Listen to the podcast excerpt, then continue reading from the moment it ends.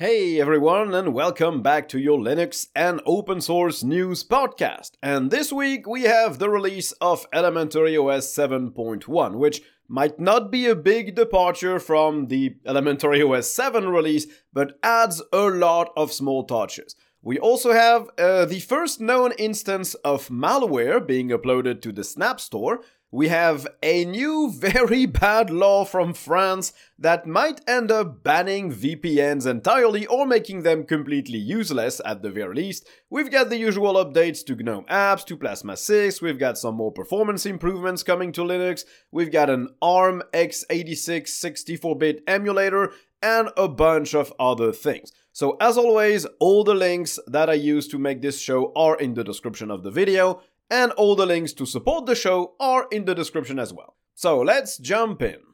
So we're going to begin with Elementary OS 7.1. And if you're a follower of the channel, you know that Elementary OS will always have a place in my heart. It's the first distro I used when I started this channel. I had used Ubuntu before, but I started this channel on Elementary. I still find it beautiful, easy to use. I love most of what they're doing with the desktop, but I've stopped using them because I just find that GNOME and Plasma move faster and provide more features and a better app ecosystem, at least on the GNOME side. But still, I follow Elementary OS very closely, and they had their release for 7.1, which might just be a minor version bump, but still packs a lot of improvements to the distro, to its own desktop environment called Pantheon, and to its default applications. So, first, the distro gained integration with the background and the auto start portal. So, this basically lets you uh, view and disable or enable all the apps that want to start when you log in. Uh, and this is all handled using portals, uh, which means it's relatively secure and it's a standard. Uh, so they also ported a bunch of their own applications to use that, like the calendar, the mail client, uh, the task client as well. And the location services also now use portals instead of their own implementation, so everything should be modern and up to snuff. The App Center also got some updates. It now lets you know which permissions applications can access, including if they're gonna require location, access to notifications, access to the famous background and auto start portal, access to various folders, uh, but also reading and writing system settings, or even escaping the sandbox entirely, since Elementary OS sort of only provides apps as Flatpak. You can install stuff from the Ubuntu repos, but graphically you only get access to Flatpak applications. So by default, all the apps you can install graphically are sandboxed. And so if an app wants to escape that, uh, it's gonna tell you about it. The Sideload app, which is basically their small little helper that lets you install a Flatpak ref file, add a remote, and stuff like that. Uh, it now also will display all of this information for Flatpaks that you install from outside of the App Center. They also added some interesting new accessibility settings, notably adding some display filters that will change certain colors to others, and this should basically help people with vision disabilities, like being colorblind. And since being colorblind is not a one size fit all thing, like some people see different colors differently, uh, Elementary OS provided multiple choices of color pairings to replace certain colors with others, so legibility is maintained. And they also added a grayscale filter to reduce distraction. Now, I'm not personally colorblind, so I cannot say how well this works for truly colorblind people, but yeah, I think the effort is really good, and I think that's something, if it works at least, that should be added to a lot of desktops, because yeah, it's gonna help a lot of people navigate their computer much better. They also improved keyboard navigation. Uh, they now have a shortcut to let you switch between windows of the same application instead of just switching from app to app. And you can now use more different keys when you create custom keyboard shortcuts. For example, you can now use the print screen key and, and others. And in the process, they completely revamped uh, the whole keyboard settings with new settings being added as well for bounce, for slow, and for sticky keys. Now, all these settings uh, and also the mouse settings and the touchpad ones will be matched on the login screen as well. So, yeah, if you set up something that's really useful for you, you're also gonna get it when you try to log in. The feedback app, which is the little helper to report bugs or issues, got a search field so you can find the topic you want to report a bug against uh, way faster. And the App Center first start screen will now also better explain how you can add other Flatpak remotes like FlatHub.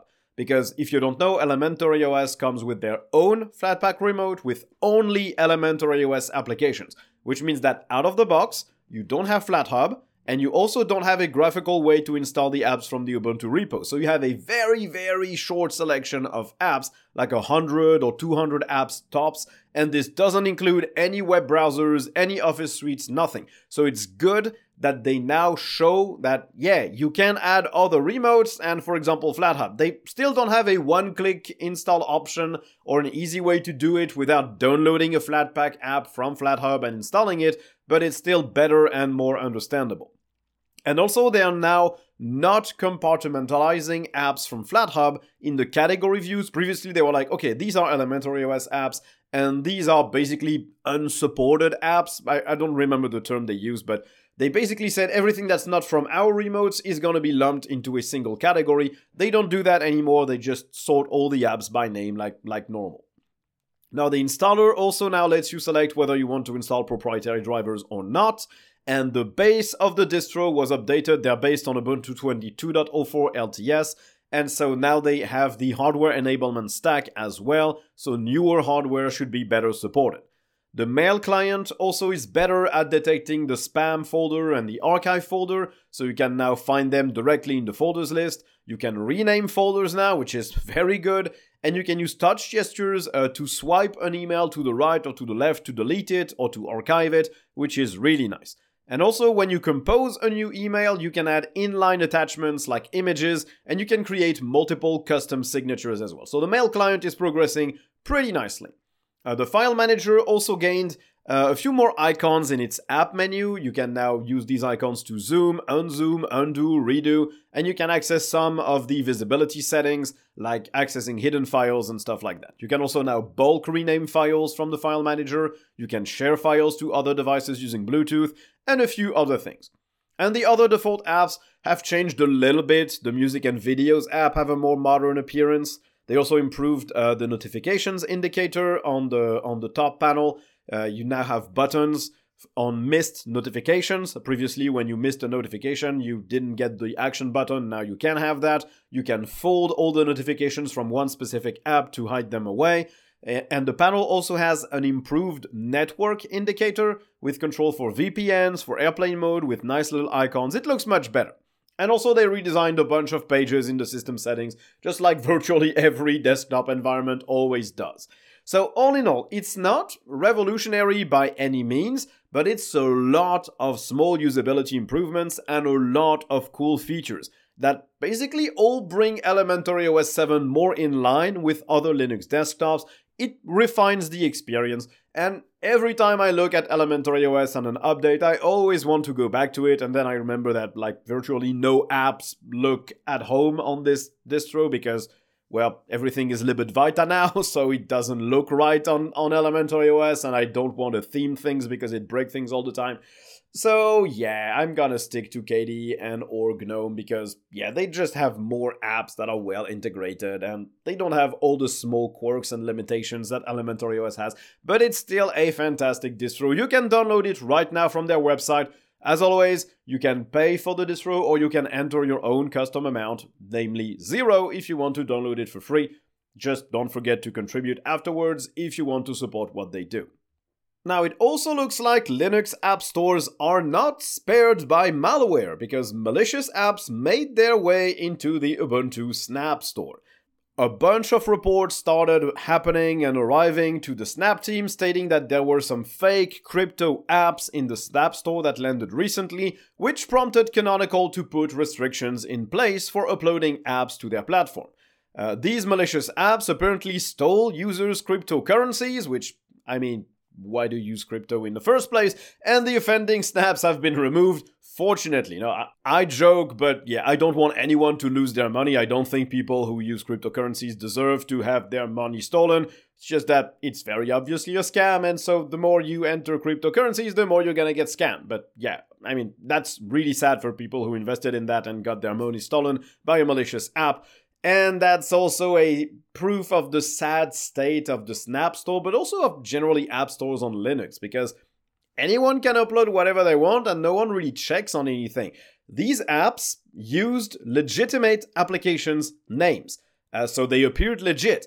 This should never have been allowed. Like when you're managing the Snap Store or managing Snap apps, when you see a new upload from a big name, you look at it, you're like, oh, wow, look, there's something really cool that's happening on our store, something that's known, that has a, a name that people know. You check on it, you open the app, you download it. If you don't do that, then you're not doing your job. So Canonical stated that you will now have to request a reserved name when you upload a new snap to the store, and all these reserved names will now be manually checked to see if you should get that name and if your app is legit, something that should have been in place from the start, and I'm pretty sure is also not in place on FlatHub. I'm not sure what mechanism FlatHub has to control this kind of stuff, but it's probably just as bad as on the Snap Store. It won't affect existing snaps, so if a malicious app is already there and hasn't been reported, it will still be able to update itself uh, or become malicious if it wasn't already. and it's not a long term thing because apparently this restriction is only in place for a little while. Uh, they also said that they were investigating the incident to make sure it doesn't happen again or probably to detect other potential problems. But this is why you need manual reviews on app stores. Whether it's on FlatHub or on the Snap Store, at some point, someone will realize that some people download apps from there and they will try to upload something malicious. If you don't review uploads, you will let your users download some malware. There's no two ways about it. If Apple and Google have to do this for their own app stores, we are going to have to do this as well. On distro repos, it's different because you have a trusted maintainer that joins the team and adds the app. Not everyone can upload, but on the Snap Store and FlatHub, anyone can upload stuff, so you need manual reviews to, to check that stuff is up to snuff. Uh, you can't just rely on automated stuff, which I'm pretty sure also doesn't exist. It needs to be done, and this might prove tricky to handle for us because, contrary to Apple and Google, uh, FlatHub and Snap are not making any money uh, from distributing these apps, not yet at least, and so they can't really hire a team of people to monitor that. Uh, I think Canonical has pretty much given up on uh, on even Snap maintainers, and uh, on FlatHub, I don't think they have paid employees for now to, to check for applications. So this is going to be a tricky problem to solve, but we're gonna have to solve it if these app methods, uh, app distribution methods, are to keep growing like they've been for the past few years. And now it's time I tell you about our sponsor, and it's Thunderbird. Uh, so, Thunderbird, you know about it, it's the mail client, but it also does uh, contacts, RSS feeds, uh, tasks, and calendars. Virtually, it does what you would be used to on Outlook, but it does the same while being open source, free of charge, and also getting a full interface revamp recently which means that the interface can now still look like the old one if you liked it, but it also now can look a lot more modern with a nice header bar that you can customize with buttons for each different space of the app. You can have different buttons for the contacts list, for emails, for calendars, so you can really personalize how things look. You can change the information density, you can move the panels around to really display only the information you want, you can display tags for your emails. Uh, they're also working on an Android app that will sync with the desktop client. They're really doing a lot of really cool stuff, and I didn't like Thunderbird before this update. I just did not like the interface, it didn't click with me. The new one has replaced uh, Geary and, uh, and GNOME calendars for me, and even now that I moved to KDE, they have an excellent app called Calendar, or Merkuro now, but I'm still sticking to Thunderbird because it's just really, really good and easy to use and simple, and you can customize it. I just love it. So, Thunderbird is sponsoring this episode of the podcast, much like virtually every episode of the podcast for the past month, which is really cool. And if you want to learn more about them and if you want to download it and give a try to the new version, I left a link to download the new release from FlatHub right in the show notes, or you can just go to their website, thunderbird.net, and download the application. Just make sure that you download it from their website and not from any other weird source, or from your distro's repos if they have the update already. And now let's talk about my own country, France, uh, which has yet another terrible law. Well, the continuation of a terrible law that they're already trying to pass. It looks like they're really trying to be the worst developed country uh, in terms of how they would handle the internet. With the new SREN bill that has been recently introduced, which basically is an internet censorship law that would require web browsers to block certain websites, they're now also looking at VPN services, which might also be banned or made completely useless, because some people have added some new amendments to the proposed law. About 30 lawmakers, we call them deputies, députés in French, uh, they're from parties that support the current government, and they want to basically prohibit Apple and Google from distributing VPN apps in their app stores that would not be subject to French and European laws. So basically, they would ban from these app stores all VPNs that would help circumvent the censorship that they're trying to implement. And so VPNs would become completely useless, at least on phones using Android and iOS. But that's not it, because VPN providers also would not be allowed to provide access to servers located outside of the EU, meaning that even when using a VPN, they could collect some of your data, they could pass data from one country to another, and they could still track you relatively easily. And it will also make VPNs completely unsuitable to avoid geo blocking, for example. Basically, they would make sure that everything you do using that VPN is still either under French law or EU law. And also, the French Digital Communications Authority would have a new power. They would be able to notify internet service providers and DNS providers when they find out that there's a VPN that violates this rule, and these ISPs and DNS providers would have to block all their users from accessing that VPN within 48 hours. So basically, they have all the means to ensure that people do not use VPNs that they don't want them to use. They also previously proposed another amendment to force social networks to ban users using a VPN in France, but only for posting content, not for viewing it. So it was very obviously a ploy to stop anonymity on the internet, or at least to limit it. Now, thankfully, this specific amendment for social networks has been withdrawn because there was a lot of outrage over it, but the new one that they want is less understandable, and so it's very worrying.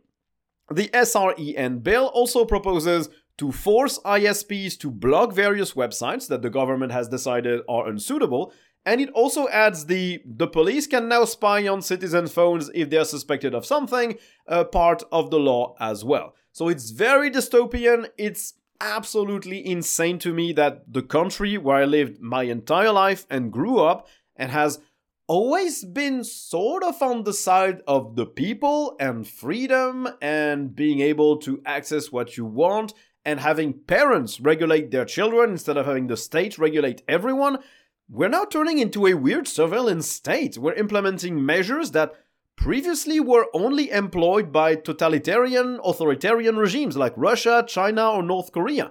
You don't want to be on the same list as these countries. You don't. You really don't. It's really horrifying, and I really do hope that this law doesn't get passed, but since they virtually access every single tool they have access to to force passing these laws even without a vote or even without any support from any other uh, of our parliamentary officers then uh, yeah it's probably going to happen now let's talk about less horrifying topics. Uh, let's talk about GNOME. Well, some people might argue that GNOME is horrifying, but I wouldn't. Uh, so in GNOME land, there are plenty of app updates as well. There's Fragments, the torrent client, and it finally got a very important feature. It's got the ability to select the files you want to download inside of a torrent, something that, yeah, it, it was really missing. Uh, Workbench also got an update, Workbench being the sandbox that lets you test and build stuff using GNOME technologies and GNOME libraries. It gained a visual refresh and it gained a new window to explain how to install SDK extensions that you might need to start, like, well, using them and building stuff with that. There's also a new release of Paperclip, which is a small app that lets you edit PDF metadata. It now uses the latest uh, libadwaita widgets and it supports opening multiple windows. There's also a new app called Decibels, which just plays audio files. That's it, but it looks good doing it. There's Warehouse, which is a new app that lets you manage Flatpaks. It's an interesting one. It lets you view all your installed Flatpaks. It lets you batch uninstall them. It lets you sort Flatpaks by remote. It lets you find the user data for installed or uninstalled Flatpaks and remove it. It lets you manage your remotes. It's, it looks like a very interesting one. All it lacks is basically a backup system that would be very useful. Uh, to back up all your Flatpak apps so when you migrate to another distro or you do a full reinstall, you're not losing any of your data. That would be pretty neat if they could add that. There's also Carburetor, which is an app that lets you connect to the Tor network from your GNOME desktop. Uh, they also got an update to use the latest libadwaita widgets. There's Turtle, which is a Git remote, well, Git repo management app that integrates with Nautilus. It now supports tags. And the Phosh mobile shell also got some bug fixes, and it got a way to reorder the lock screen items uh, so you can place them wherever you want. So, yeah, you can insert the usual comment about the GNOME app ecosystem here. I feel like I'm saying this every episode. It's just the best app ecosystem. They just have the best apps, the most new apps. They all look coherent. That's something I dearly, dearly miss now that I moved to KDE. Like the the, co- the cohesion and the consistency of the desktop is so much better on GNOME than on anything else on Linux. It's uh, it's insane how good it looks when you only use GNOME apps. It's really, really great. But talking about KDE, uh, the developers have started reordering the settings once again for Plasma 6 because what would be an update to your desktop if you don't change the whole settings again? So categories have been tweaked and changed. Uh, there's a new appearance and style category that now includes all the appearance settings and the font settings as well. There's a new apps and windows category that includes default apps, notifications, window management, activities. Not sure this one makes much sense because why apps and windows? Those don't really have much in common. There's a security and privacy category, which is very easy and nice to find, uh, all the settings that are related to that. There's a new system category. Basically, you will find all the panels you already know how to use, but they've been grouped differently. Most of these categories look like they make sense, and they also look like they split things up more evenly. Uh, before you had categories that had like 10 items and some that only had two. It looks like stuff is now more evenly spread uh, all around the setting, so it should be easier to find stuff, basically. Now, on Wayland, there are also some changes for Plasma 6, uh, especially for screen arrangements and multi monitor layouts. They will now all be handled by Kwin instead of the previous program called Kscreen. This means that there will be less communication between different tools and things will be all centralized into Kwin. This should prove more robust, easier to understand, to develop, and to fix issues with because it like it removes one bridge between two tools that might introduce some problems. This change already fixed three existing bugs, and they're expecting it to fix a lot more as well. But it also means that Kscreen is now in pure maintenance mode. It won't see any new features or any more work, which means that the multi monitor implementation for X11 that still relies on Kscreens will not see any more work in the future. So basically, if you're not satisfied with the multi-monitor implementation of KDE on X11, then either you switch to Plasma or you find another window manager because yeah, it's uh, it's not seeing any more development apart from bug fixes. Other smaller things include Spectacle, the screen recorder, which gains support for hardware accelerated screen recording using the VP9 codec, and you will now also be able to change the default location where these recordings are saved. So that's pretty nice because previously, like doing a screen recording using the screenshot tool in any desktop was really bad. It was super stuttery, taxed your CPU to the max. Having something that uses the GPU is much, much better, and that's very cool. And on top of that, uh, the KD team fixed 91 bugs uh, some of these bug fixes will land in KDE 5.27.9, so the next small update to 5.27 while we wait for Plasma 6. And talking about waiting, since I'm now a KDE user, I cannot wait for it. There are a lot of improvements in there that will greatly benefit my workflow and fix some small annoyances I have uh, with Plasma and Wayland. So, yeah, bring it on. I can't wait for February when Plasma 6 is out. Now, we also have some performance improvements coming to a lot of us Linux users. Uh, first, for NVIDIA users, you will get a better GNOME experience soon. There's a new merge request for the GNOME compositor to add hardware acceleration through the NVIDIA GPU when the NVIDIA GPU is powering uh, external monitors on hybrid systems. So basically, you have a laptop with an Intel integrated GPU or an AMD integrated GPU, and an NVIDIA dedicated GPU. You're plugging in an external monitor through to the external NVIDIA GPU using, I don't know, an HDMI port that is linked to that GPU. Uh, you're in hybrid graphics mode. Currently, on GNOME Wayland, you're using the integrated GPU to render that, which means that the integrated GPU is rendering the frames, then it's passing them to the NVIDIA GPU, which then displays them through the port, which means there's a lot of bandwidth and lag and latency issues, and it looks horrible and it's virtually not really usable. This should be fixed with this merge request. So basically, the right GPU will be used to display the stuff on the display it's plugged into, which is how things should work, but it wasn't. So that's really nice. Uh, hopefully, it lands in GNOME 46 so everyone can benefit relatively soon. Other performance improvements coming soon include more efficient anti-aliasing on AMD GPUs. It's coming in Mesa 23.3 and it will fix a 7-month-old bug specifically for RDNA 3 GPUs or recent AMD GPUs. We also have way faster restore times coming from Hibernation to all Linux users because they switched to LZ4 compression for the data. Basically, when you hibernate, it takes all the data that is in RAM, it compresses it, it stores it somewhere, sometimes on the RAM, sometimes on the disk, and then when you wake up, it has to decompress that data. And decompression, moving to a new, faster algorithm, will be faster, and so the resume times will be around half a second shorter on average. Of course, that will depend on your system and, uh, and its ca- capabilities to decompress uh, compressed stuff. And finally, screen tearing made its way back to Wayland. It might sound like a bad thing, but it's actually a good thing for gaming. Uh, it's implemented in the wlroots library, which serves as a base for a lot of compositors. Some other compositors like Sway and others already have it. I think I think Hyprland already implemented it.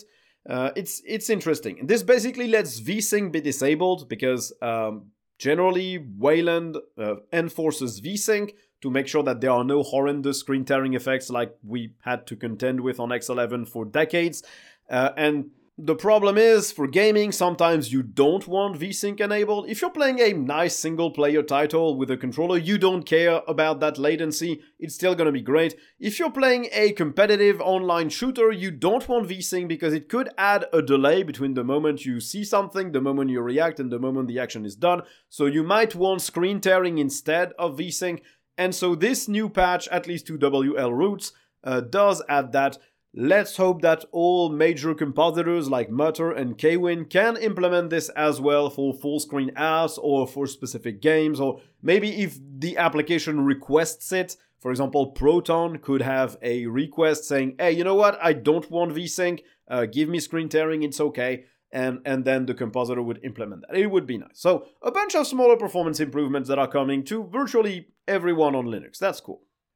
Now, if you're someone who's been following closely the rise, well, the rise, or let's say development on ARM computers on Linux, for example, like the recent Macs using Apple Silicon, there are some good news coming.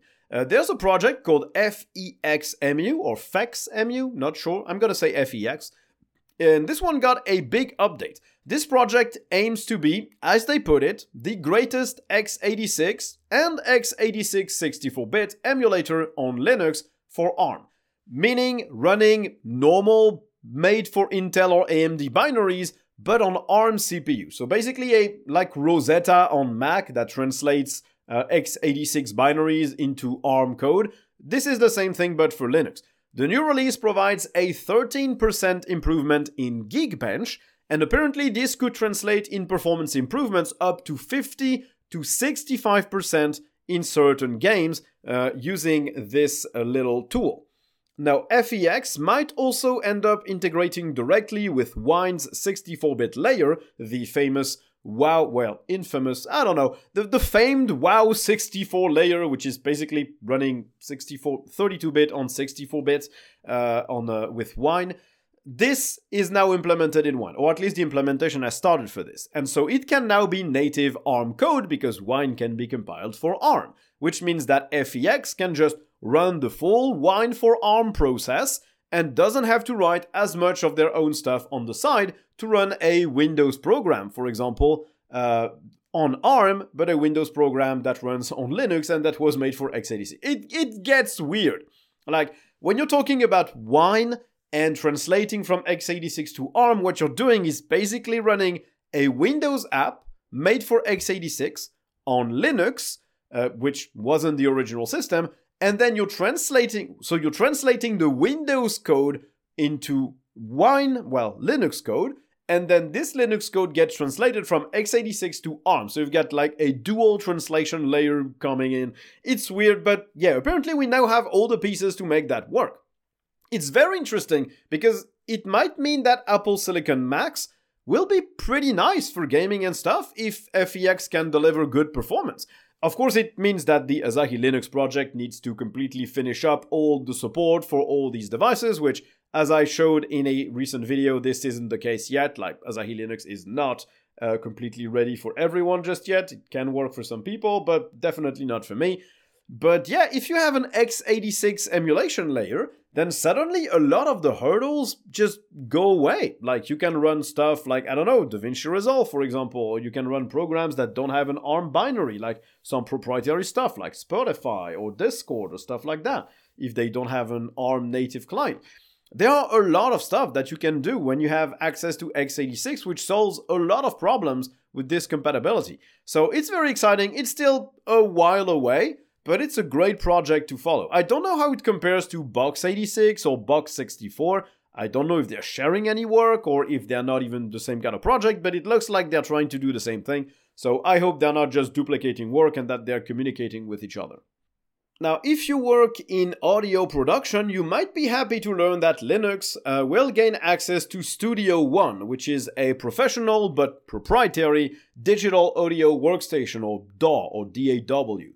It lets you create music using virtual instruments, using loops and various tools and filters, or it lets you capture audio from any source, it lets you mix and master your final result. Uh, it's something along the lines of Logic Pro or Adobe Audition, basically, and it's coming to Linux with a native version. Uh, we already had access to a few of these kind of tools.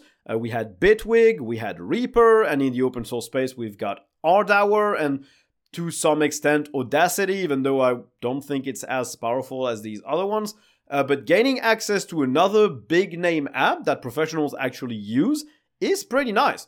So it's now only available as a beta. It only officially supports Ubuntu 23.04 under Wayland because they only provide a deb package for now but I'm sure people will be able to translate it to something else, unpack it, run it on other distros. I'm not worried. Uh, you also need a Vulkan compatible GPU to run it and a jack audio server, obviously, because you need to be able to plug in some stuff into your computer. There is also, for now, no official support from the developers for, for that beta. They're not going to fix issues if you report them. They're going to move at their own pace, basically. Uh, if you use it as a paid customer, you're not getting support for that either and a bunch of features are still unsupported, like CD burning, like uh, support for video, support for Thunderbolt, and support for the graphical interface of third party plugins, which obviously cannot be drawn, I guess, on Linux because they don't use the same kind of toolkit. I don't know. If you want to give it a shot anyway, if you're a Studio One customer or, or not, you can just create a free account on their website. You'll be able to download the Debian package and install it. I wish they had gone for a universal packaging format like a Snap or a Flatpak, which both have support for beta channels as well. Uh, I guess they want to have a small sample of users on a very specific distro to limit the number of bug reports. But if you, if they used a Snap or a Flatpak, they would at least have reproducible bug reports because like everyone would use the exact same application no matter the underlying system. So I don't know. Like, how do you release an application, uh, a, a proprietary or, or a complete app in 2023 on Linux and you don't use snaps or flatpaks? I don't, I don't understand it. Like, why? Uh, like, those formats were made for these kind of applications for third party developers that have never published to Linux, that just want their app to be available to Linux users. Why would you just make a deb? Like, it's probably more complicated to make a deb than to make a flatpak or a snap. Like seriously, just just make something that everyone can use. It's it's just insane. Now we also have some vulnerabilities on Linux. The first ones affect X11. Uh, two of these date back from 1988, so they're 40 years old, and two of these from 1998, uh, so 30 years old. Uh, security fixes were already released to fix all of those. Uh, those are bug fixes for libx11 and libxpm. But it's a reminder that X11 is very, very old and that its security is really bad. Apparently, a security researcher described its graphical code a decade ago as 80,000 lines of sheer terror. And just looking at that those 80,000 lines, they uncovered like 120 bugs. N- not even like digging deep or trying to fix anything, just looking at it, they saw bugs everywhere. They stated that X11 security is even worse than it looks.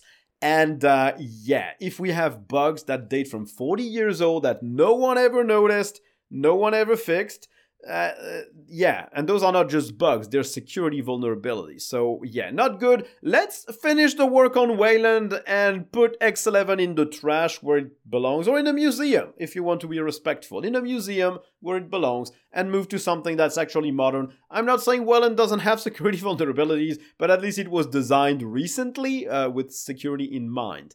Doesn't mean that it's safe, nothing ever is, but it's still safer than X11. We also have some more general flaws for Linux. Uh, a flaw that has been existing for two years in glibc. So it's more of a GNU problem than a Linux problem, but since virtually every single distro uses glibc, uh, yeah, apart from maybe Alpine Linux, which is a GNU-less Linux distro, virtually everybody else uses it, so it's a flaw that affects virtually every Linux distro. It leads to attackers gaining full root privileges on major distributions. Like I said, virtually everyone uses this. And researchers haven't revealed the code yet for their exploit, but they stated it's very easy to use a buffer overflow to execute it. And so they say it's very likely that other people have already are already exploiting it uh, or that other researchers will find a proof of concept extremely fast as well. Uh, the vulnerability is also adorably named Looney Tunables, which why not? Like, I mean, I always like when these things are not just called like CEV, CVE, 2XY, whatever. Like, give them a funny name. It makes them look less dangerous. But yeah, I guess it's more of a GNU vulnerability than a Linux one, but yeah, it's it's GNU slash Linux if you want to say that. It's like when you have a problem in GNU, you generally have a problem in most uh, Linux distros as well. Okay, now let's finish this episode with the gaming news. So first, Proton 8.0-4 was released. It's a minor update to Proton. It now adds support for EverQuest 2, for Oddworld Stranger's Wrath HD, for Star Wars Knights of the Old Republic 2 or The Longest Journey, and a bunch of other games that were previously only supported in Proton Experimental, but are now supported officially through Proton. A bunch of bugs were also fixed, notably for Overwatch 2, which came to Steam recently, for Battle.net, for the EA desktop app, for the Baldur's Gate 3 launcher, for Street Fighter 6, and a lot more. They apparently also added support for NVAPI, which is like the NVIDIA API for a bunch of titles, including Warhammer 40k Darktide. This generally means better support for stuff like DLSS and other things like that, but they didn't quite explain uh, what it would bring. The underlying components of Proton also all received their updates, like VK-D3D Proton that lets DirectX 12 games work, DXVK that lets DirectX 9 to 11 work, DXVK NVAPI, which is the implementation of NVIDIA's API for DXVK, and also Mono, which is the .NET engine that is needed for a lot of stuff. As always, you don't have anything to do to benefit from this update, just open Steam, it's gonna download the update itself, and you're gonna be able to set it as the default for all your games or to select it for games that you had enforced something else for. We also have some news about Linux's market share for gaming. It seems to be dropping again, as is macOS's market share. Basically, Windows is regaining the market share it lost previously. Uh, Linux market share for Steam, at least, because yeah, it's it's just the Steam survey. It's not like a, a accurate view of all gamers on all platforms. It's on Steam, but I would say gamers on Linux using Steam are the majority of Linux gamers. So this market share for Linux is now at 1.63%. Windows is still at 96.9. And SteamOS is apparently also losing ground to other distributions like Arch and Ubuntu. uh, which are gaining a bit. But yeah, SteamOS is still one of the biggest platforms for Linux gaming. If you don't add up all the Ubuntu releases, SteamOS is still the most used one at 43%. Which also means that AMD CPUs and GPUs keep dominating because that's what the Steam Deck runs, and probably all those SteamOS gamers are running it on a Steam Deck. So, yeah, basically everyone uses AMD CPUs and GPUs for gaming on Linux. It's interesting. It's obviously just the Steam survey, so you have to opt into sharing your data. So it's not fully representative because it's not automated. So only people who are interested in giving their data are doing so. Uh, and it's just the Steam part of gaming. It doesn't include people who might, I don't know, only buy Epic Games games and play on Heroic Games Launcher, or only buy GOG games and play on that and, and don't use Steam. But I would say probably 99% of people who game on Linux use Steam to do so because that's where Linux gaming is at its best, thanks to Proton being natively integrated into Steam. So, this will conclude this episode of the podcast. I hope you enjoyed listening to it. As always, if you want to learn more about one of these specific topics, I left all the links in the description. If you want to support the show, there are plenty of links in the description as well. And if you want to try out Thunderbird, the sponsor of this podcast, you can click the link in the description as well. So thank you all for listening, and I guess you will hear me in the next one. Bye!